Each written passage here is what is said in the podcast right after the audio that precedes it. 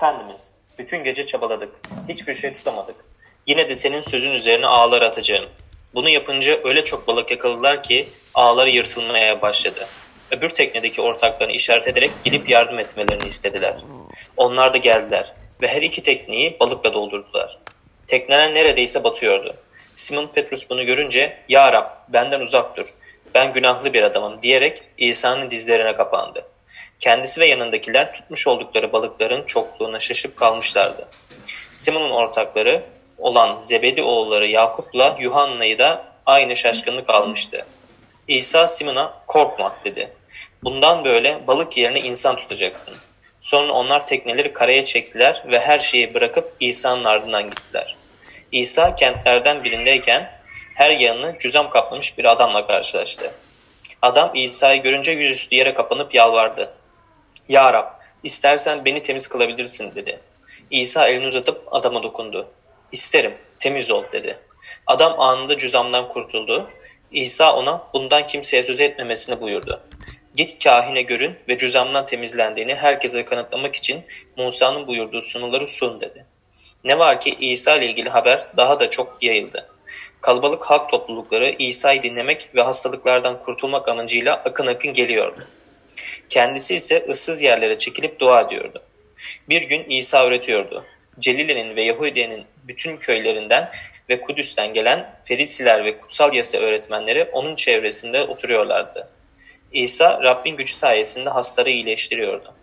O sırada birkaç kişi yatak üzerinde taşıdıkları felçli bir adamı evden içeri sokup İsa'nın önüne koymaya çalışıyordu.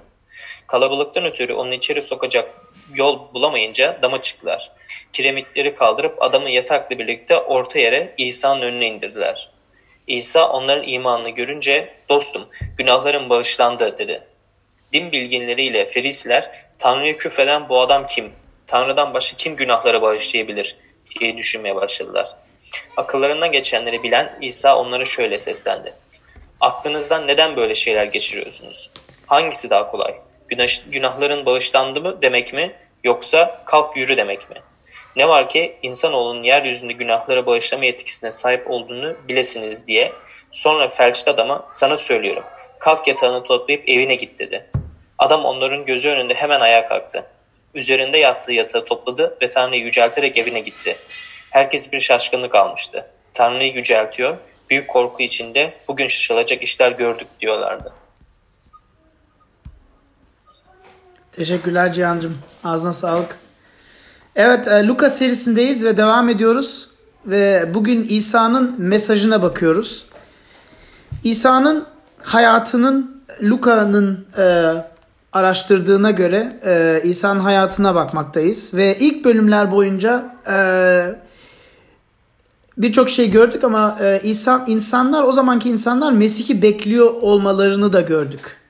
E, yani e, Mesih'i bekliyorlardı ve beklentileri de vardı. Ve Mesih'i bekliyorlardı derken ulusal egemenliğe İsrail'in yine ulusal egemenliğe ulaşması e, bir beklentisiler e, bir beklentisiydi. Veyahut e, İsrail'in bu sömürgü durumundan kurtulması bir beklentisiydi.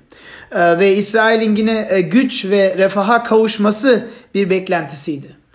Yani insanlar Mesih'i bekliyordu ve bunun örneğin e, Meryem'e geliyor bir melek ve diyor ki gerçekten kurtarıcı gelecek diyor. Ama ve bir aması var. Ve ona bugün bakıcı selameti çok daha geniş, derin ve muhteşem, çok daha boyutlu olarak gösteriyor bize Luka. Ve aslında 5. E, bölümden itibaren ilerlediğimiz bölümler bunu vurgulamakta. Yani İsa'nın söylediği şey şu. Gerçekten kurtuluş geldi ve ben sizin hepinizi kurtar- kurtaracağım ama birçok boyutları olacak. Düşünemeyeceğiniz, beklemediğiniz boyutları olacak ve boyutları ve yansılarını e, kimse tahmin edemeyecek kadar bir zengin kurtuluş olacak. Ve yani İsa'nın e, hayatında ilk üç olay veya ilk üç mucizeden bahsedince aslında bu e, Luka bize onları bu olarak gösteriyor. Ve üçü ne şimdi aslında teker teker de bakabiliriz ama sadece hepsini bir arada baktığımızda gerçekten e, Luka'nın bize göstermek olduğu şeyi e, anlayabiliyoruz. E, Luka'nın bize göstermek olduğu şey şu. e, İsa'nın selameti birçok boyut boyutu etkiliyor. İsa'nın getirdiği selamet. E, bir, İsa'nın selameti kendimizle olan ilişkiyi dönüştürüyor. İkincisi İsa'nın selameti e, başkalarıyla olan ilişkimizi dönüştürüyor. Ve üçüncü olarak İsa'nın selameti Tanrı ile olan ilişkimizi dönüştürüyor. Birincisi psikolojik boyutu. E, ikincisi sosyolojik boyutu ve üçüncüsü e, manevi boyutu diyebiliriz. Yani üç tane değişik boyuta bakacağız bugün. E, ve e, çok ilginç bir e, bölüm. Ben e, çok e, çok coştum bunu hazırlarken. İlk e, ilk boyuta bakalım. E, İsa'nın e, selameti e, kendimizle olan ilişkiyi dönüştürüyor. İlk önce bakarsanız e, dördüncü ayete e, ilginç olan şey şu. Diyor ki Simon'u e, Simon'a şöyle dedi diyor. E, derin sulara açılın, balık tutmak için ağlarınızı atın. E, şimdi bu biraz e, şaşırtıcı. E, çünkü Simon bir balıkçıydı. Bu işin uzmanıydı. Ve biliyoruz İsa e, o, o zamanki çevrede köyde de herkes herkesin mesleğini biliyor. İsa marangozun oğluydu. Şimdi sen marangozun oğlundan balıkçıya bir e, nasihat mı vereceksin? Yani Petrus diyor ya bütün gece balık tutmaya çalıştık hiçbir şey çık olmadı diyor yani. Bu ne kadar saçma bir şey diyor. Ama senin sözün yüzünden yapalım diyor. Ve bakın sonraki olan e, şeyler çok ilginç. E, Simon bu karşılığı veriyor. 5. E, ayette. Sonra ne olduğunu biliyoruz. Birçok balık tutuyor. Hatta o kadar çok balık tutuyor ki kendi teknesi e, taşımıyor. İki tekneyi dolduruyor. İki tekne de batmak üzere. Yani hayatın en zengin avını tuttu diyebiliriz. Simon'un cevabı nedir bunun üzerine? 8. ayette Ya Rab benden uzak dur ben günahlı bir adamım diye cevap veriyor. Yani e, ilginç bir cevap. E, dünyanın avını tutmuşlar ama en sonunda e, yani benden uzaklaş, e, benden uzak dur ben günahlı bir adamım diye e, yanıt veriyor. Ve en sonunda İsa'nın cevabı 10. ayete bakıyorsak de, diyor ki korkma bundan böyle balık yerine insan tutacaksın diye cevap veriyor. Yani gel benim ardımdan gel benim peşimden gel diyor. Balıkçılığı artık bırak diyor.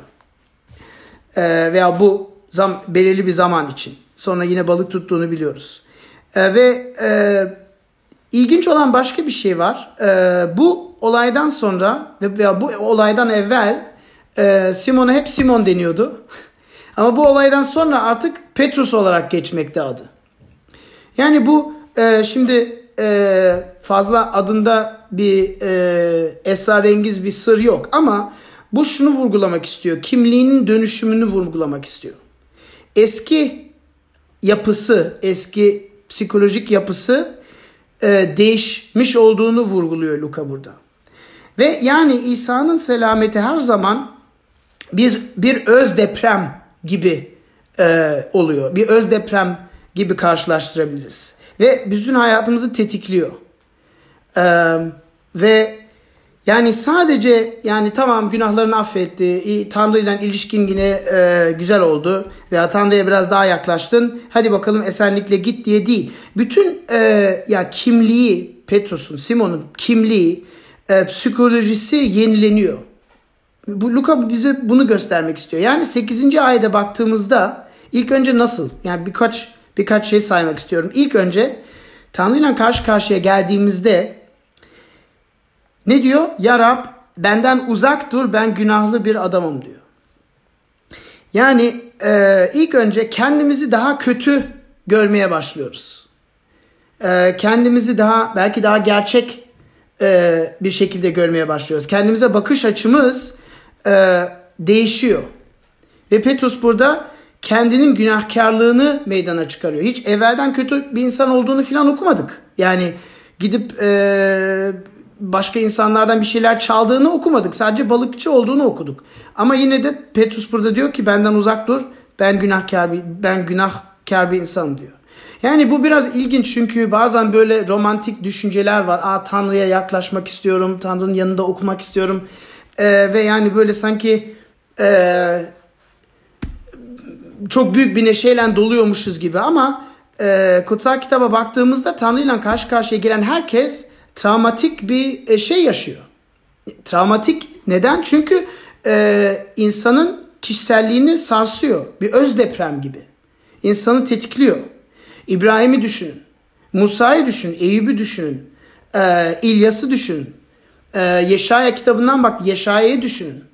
Hepsi son derece korkuyor ve İsa'nın burada korkma demesi zaten buna e, buna cevap veriyor. Petrus burada çok de, son derece bir öz deprem yaşadı ve korkmuş.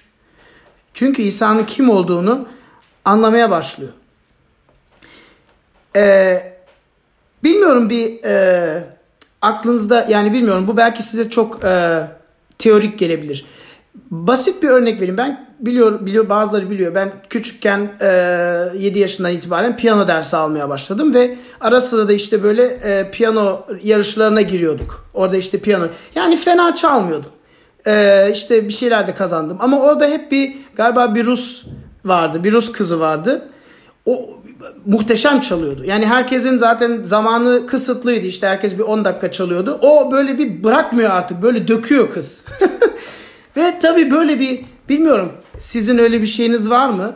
Bir e, üstünlük, bir mükemmellikle karşılaştığınızda kendinizi ilk önce biraz e, yani kötü hissediyorsunuz. Çünkü birdenbire başkasından karşılaştırıyorsunuz ve diyorsunuz ya bu benden 10 misli daha iyi çalıyor.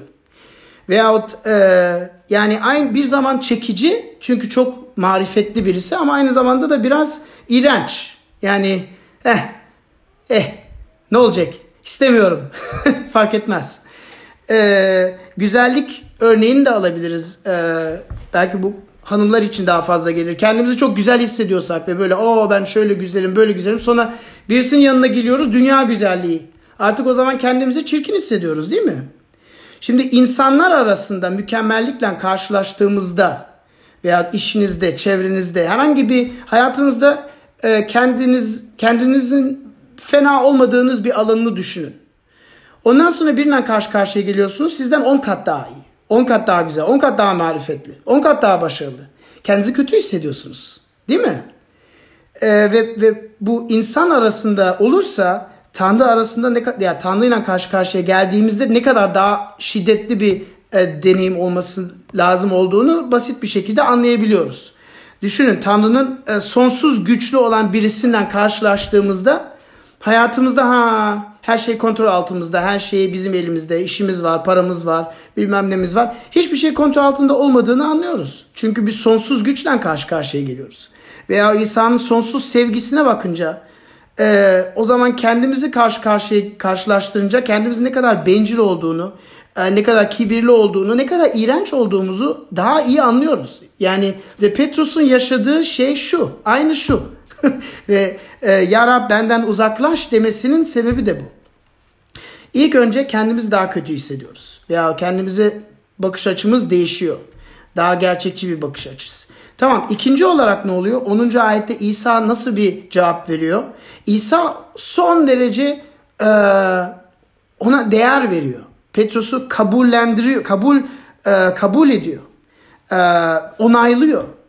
Yani e, yani sadece demiyor sen fena bir balıkçı değilsin ben sana gel 1-2 saat balık balık gerçek balıkçılığın nasıl olduğunu öğreteyim. Hadi saat 10'dan 12'ye kadar vaktimi sana ayırıyorum demiyor. Diyor ki gel benimle gel diyor. Bütün hayatını ya hayatına davet ediyor ve o zamanın kültüründe ve bu zaman Türkiye'nin kültüründe de ya ailem ol diyor aslında. Gel benim ailem ol diyor. Başka bir e, hatırlıyorsunuz başka bir zaman e, İsa öğretiyordu ve e, birileri diyor annen annen ve kardeşlerin geldi diyor ve İsa ne cevabı veriyor ve o zamanki kültür ve zaman için çok e, şok edici bir cevap. Ne diyor? Ailem benim sözümü bunlar diyor. Öğrencilerini gösteriyor. Benim sözümü dinleyip yapan ailem diyor. Yani çok ilginç. Yani bunu Petrus'a aile olmayı e, ailesine davet ediyor.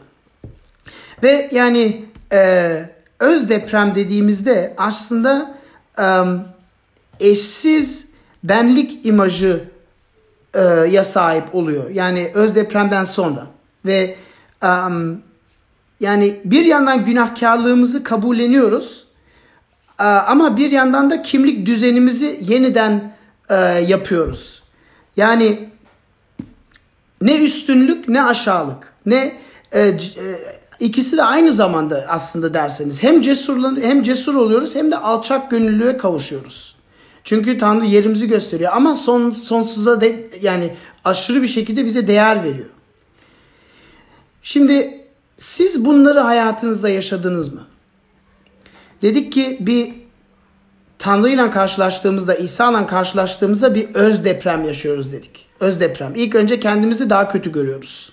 Ee, belirli bir derecede hayal kırıklığına uğruyoruz. Ee, düşündüğümüz kadar iyi, güzel, e, düzgün, e, dürüst olmadığımızı görüyoruz. Kabul ediyoruz. İkinci evde ama Tanrı'nın son derece bize değer verdiğini, bize sevdiğini tadıyoruz. Bunu tatmak, bunu yaşamak çok önemli bir şey. Ve İsa ile karşı karşıya gelen herkes bunu belirli bir şekilde yaşıyor.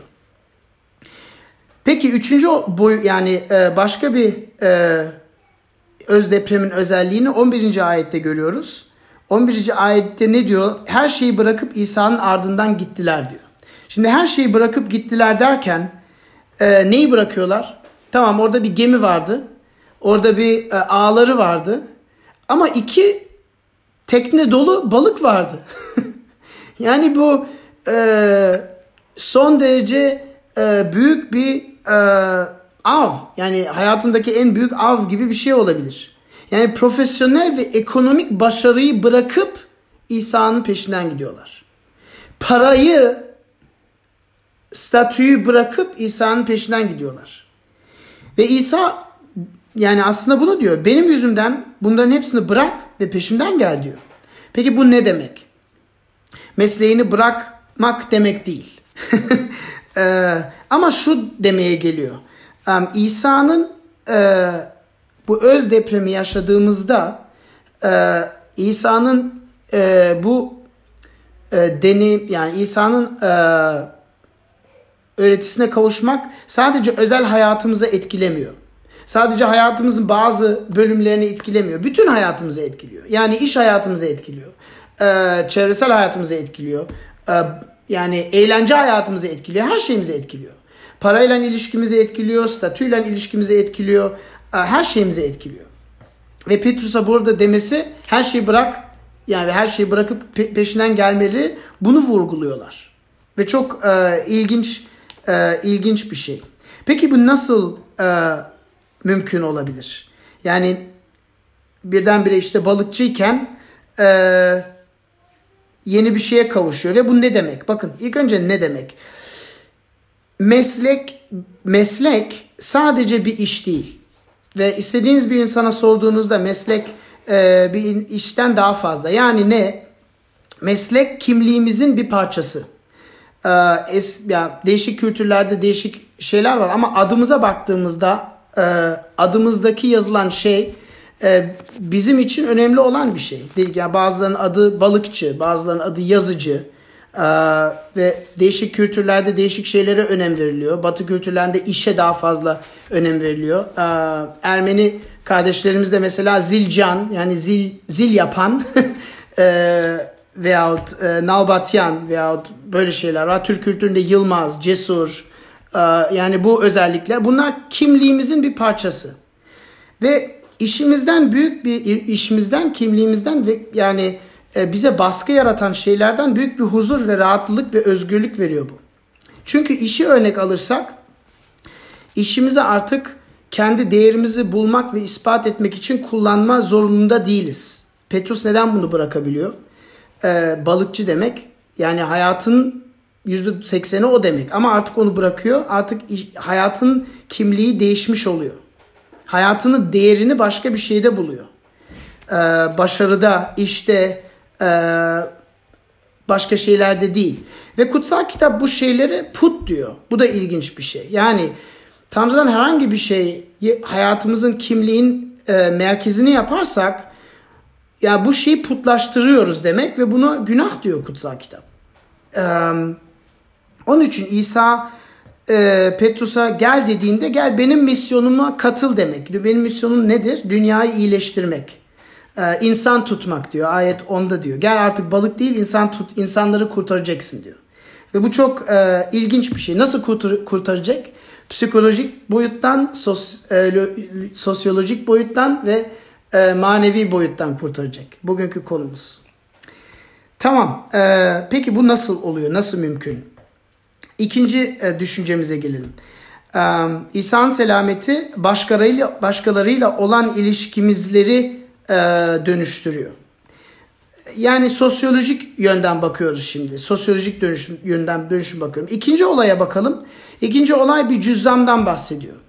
12. ayete bakarsanız İsa kentlerinden kentlerinden biriyken her yanını e, her yanını cüzzam kaplanmış bir adamla karşılaştı. E, bu aslında çok ilginç bir şey çünkü cüzzamlar e, şehirlere girme yasak ya şey, onlar için şehirlere girmek yasaktı. E, çünkü yani çok bulaşıcı bir hastalıktı ve birçok e, cilt hastalığını kapsıyordu. Yani cüzzamın bugünkü e, anlayışını 2000 sene evvelki anlayışından e, karıştırmayalım. Çok daha daha çeşitler e, daha fazla e, cilt hastalığı çeşitlerini kapsıyordu. Peki bu e, böyle birinin hayatı nasıldı? Bakın ilk önce toplumdan kovulmuş biriydi. Yani e, sosyal e, bakımdan tamamen izole edilmiş birisiydi. Yani hiç kimseyle ilişkisi olması imkan hatta bağırıyordu hep. E, kirli kirli diye bağırıyordu ki herkes duysun kaçsın diye ki bulaşamasın diye o zamanlardan. E, duygusal bu böyle bir insanın duygusal hayatını düşünün. Hiçbir insandan ilişki kuramıyor. Ailesi bile yanına alamıyor. Yani terk tamamen terk edilmiş bir adam. Yalnızlık hissediyor. Sosyal bakımından yani kaybolmuş birisi. Ee, ekonomik bakımından yoksul birisi çünkü işine devam edemiyor. Ailesi destekleyemiyor. Yani yapayalnız çölde oturan birisi. Ee, iş yok, destek yok, tamamen izole edilmiş. E şimdi e, cüzama baktığımızda e, yani sadece biz bedensel boyutu düşünüyoruz genelde. Çünkü tabii ki fiziksel bir hastalık. Ama İsa'nın burada gösterdiği şey e, iyileştirilmesinin temel yönü fiziksel değil. Bakın bu çok ilginç bir detay. 12. ayete bakarsanız e, ne yapıyor? İsa temizlenmeni istiyorum diyor. Ne yapıyor? Ona dokunuyor değil mi? Şimdi İsa ona neden dokunuyor? İyileştirmesi için mi dokunuyor? Yok. Sonraki felçiye baktığımızda onu dokunmadan iyileştiriyor. Hatta e, askerin bir kulu var. O hastalanıyor. Asker İsa'nın önüne bile gelmiyor. E, diyor ki ben biliyorum Yahudi değilim ve sen senin benim evime gelmen e, seni büyük zorluğa götürür. Sadece bir söz söyle benim kulum iyileşsin diyor. Yanında bile değil. Kulu da orada değil. İsa söz söylüyor. Yani e, iyileştirmek için dokunmasına gerek yok. İsa'nın burada vurgulamak istediği şey başka bir şey. İyileştirilmesinin temel yönü fiziksel yön değil. Ee, iyileştirilmesi gereken temel yön nedir? Topluluğa yineden kavuşması. Duygusal yönü. Yalnızlığı karşılaştı. Bu adamı yani bilmiyoruz ne kadar uzun zamandır hasta ama hastalığın çıktığı an çıktığından beri hiç kimse dokunmamış bu adama. Böyle düşünün. Ve İsa ona dokunuyor ve iyileştiriyor. Peki bu ne gösteriyor? İsa'nın gerçek endişesi ne? Duygusal ve sosyal boyutu. Ve bunu ne, nereden bir de görüyoruz? 14. ayette diyor ki git kaine kendini göster veya görün diyor. Ki neden? Topluluğa yine alınabilesin, ailene kavuşabilesin diye. Ve ilginç olan e, başka bir şey var. Ona dikkatinizi çekmek istiyorum yani birçok yani bu müjde de sadece bu bölümde değil ama İsa'nın kiminle vakit geçirdiğini, kimi iyileştirdiğine bakınca yani büyük bir sayıda mağlup olan, e, toplumdan kovulmuş olan veya dışlanmış olan veya ezilmiş olan veya marjinize edilmiş olan, değersiz bakılan insanlar. yani genelde toplumdan kabul edilmiş insanlar değil. E, ve, ve bu çok ilginç bir şey. Yani e, ve İsa onları sadece iyileştirmiyor, onları çağırıp lider yapıyor. E, yani kim? Yahudi olmayanları çağırıyor. Yani ırksal yabancıları çağırıyor. Veyahut kadınları çağırıyor. E, cinsiyetleri yüzünden ezilmiş olan o toplumunda çok ataerkil bir toplum. E, kadınların hakları çok geri, çok azdı. Yani dava açınca kadının e, şey bile e, sayılmıyordu yani o zamanlarda.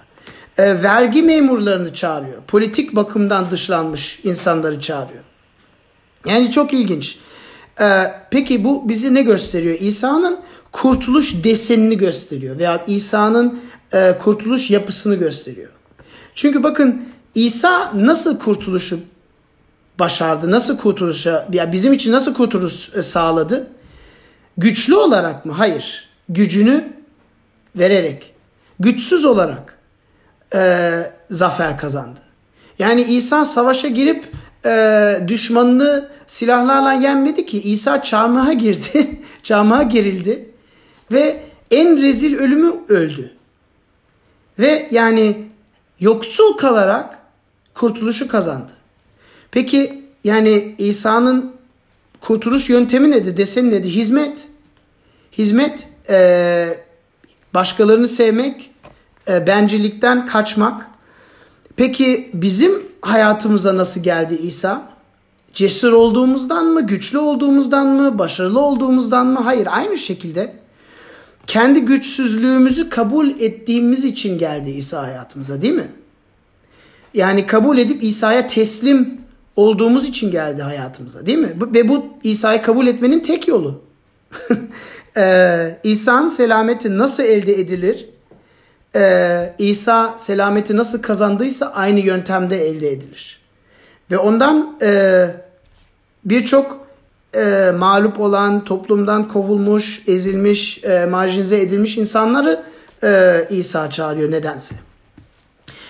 E, 13. ayette devam edelim. 13. ayette diyor ki temiz ol diyor ve e, yani bu son düşüncemize bir geçiş olarak bunu kullanacağım.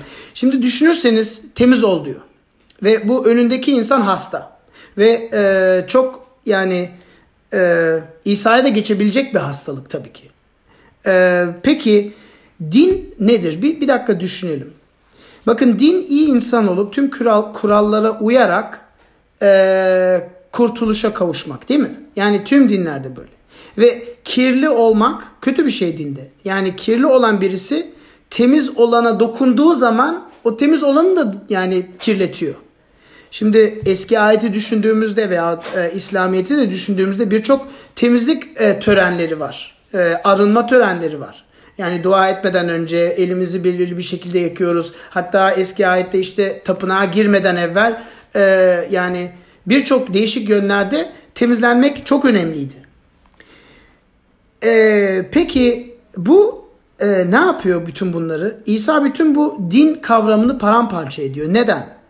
E, çünkü İsa tam zıddını yapıyor. İsa ona dokunuyor. Beklentimiz ne? İsa ona dokunuyorsa o zaman İsa'nın pis yani pislenmesi lazım. yani e, yani öyle gidiyor hep bu işler.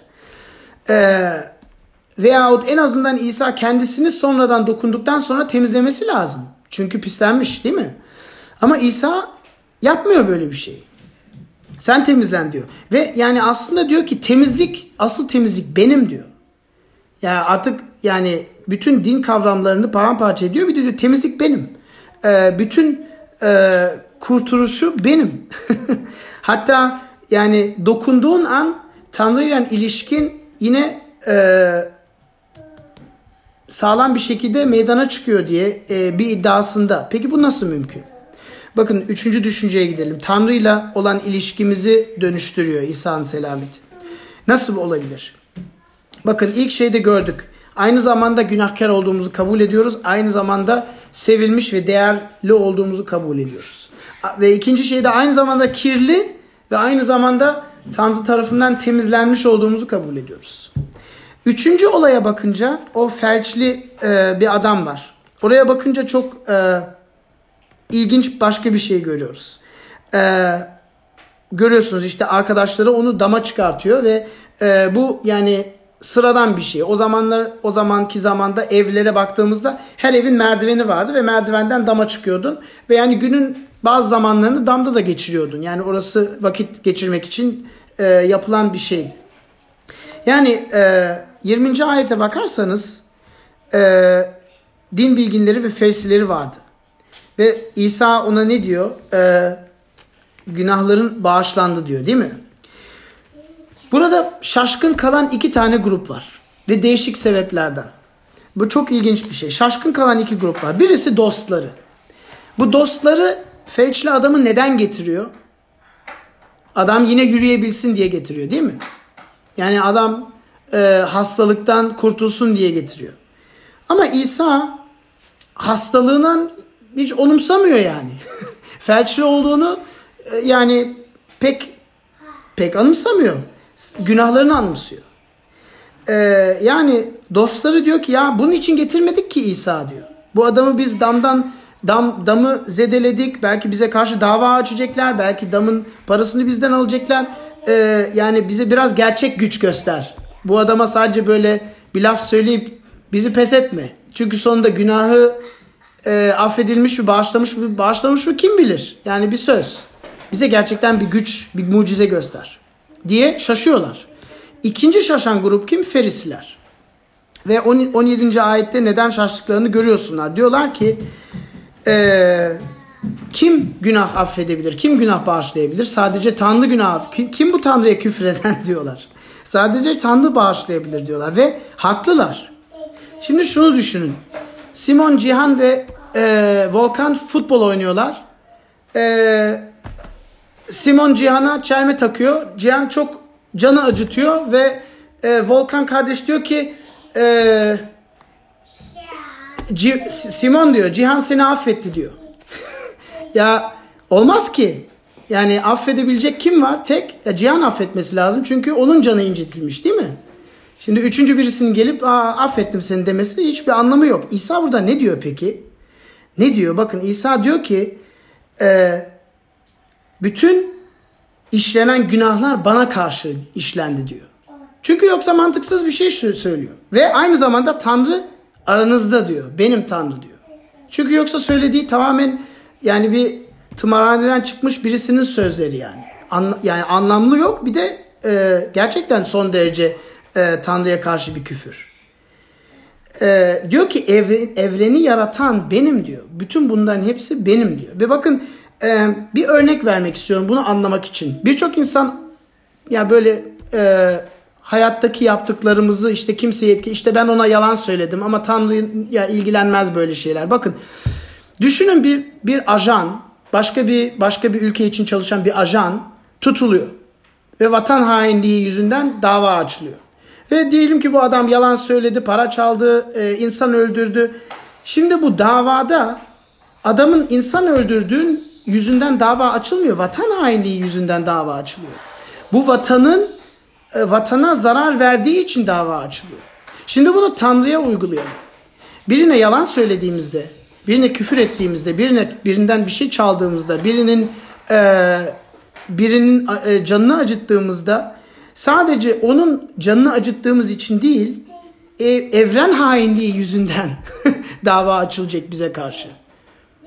Çünkü bütün yaptığımız günahlar Tanrı'ya karşı. Çünkü bütün bu gördüğümüz şeyleri o yarattı. Anlıyor muyuz? Günah gerçekten zor bir şey. E, yani ağır bir şey. Ve önemli olan şey şu. Yani dost, dostlar İsa'yı oraya e, hastayı getiriyorlar ve onun felçli olmasını en büyük problemi olarak görüyorlar. En büyük sorunu olduğunu olarak görüyorlar. Ve diyorlar getir bu adamı iyileştir. Yürüsün. Hareket edebilsin. Ama İsa en büyük hastalığı felçli olduğunu görmüyor. Günahı en büyük hastalık olarak görüyor. Yani düşün doktora gidiyorsunuz, kanser olmuşsunuz, parmağınız bukulmuş. Parmağınıza bakmayacak doktor, kanserinize bakacak değil mi? Yani yoksa iyi bir doktor olmaz. İsa aynı şeyi burada yapıyor.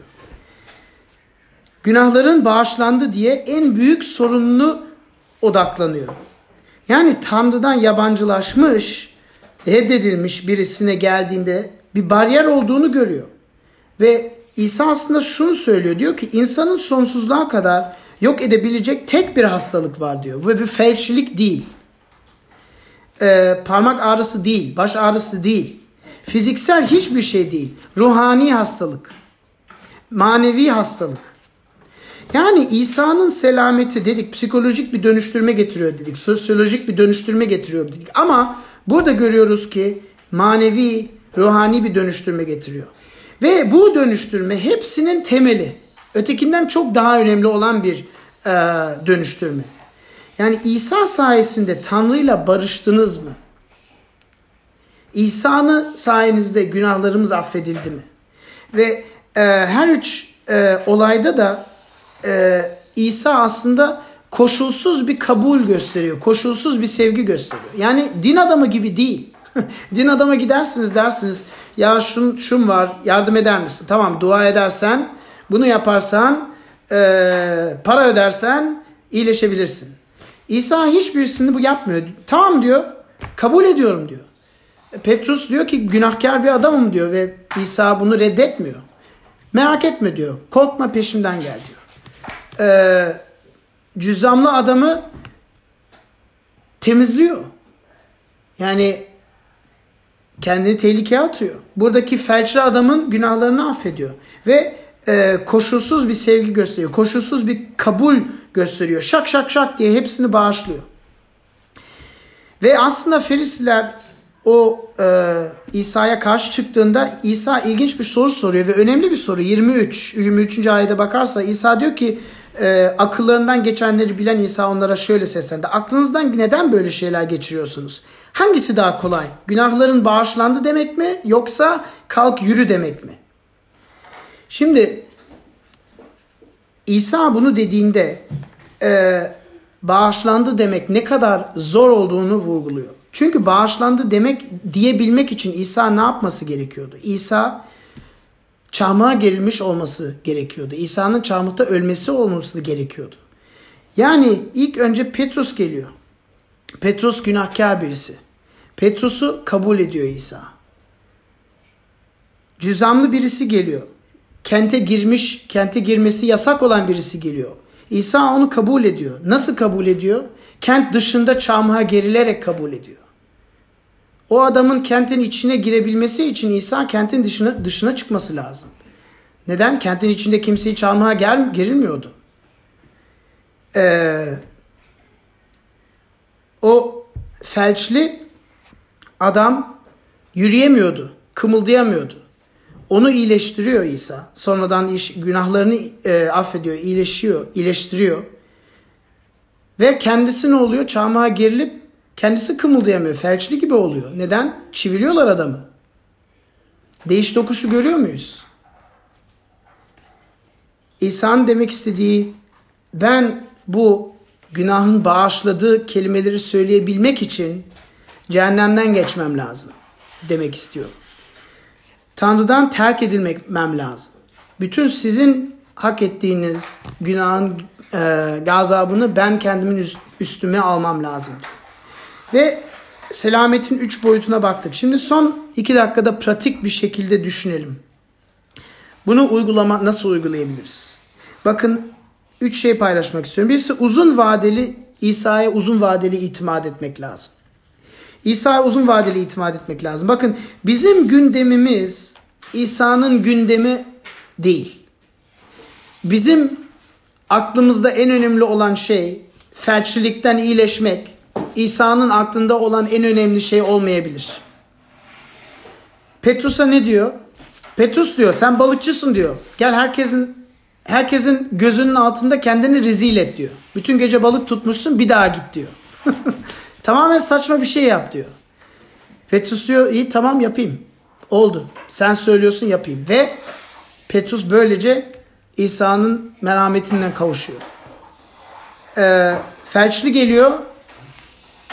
Beni bu hastalıktan iyileştir diyor. İsa diyor ki bu hastalık senin en büyük sorunun değil ki diyor. Günahların en büyük sorunu diyor ve onu iyileştiriyor.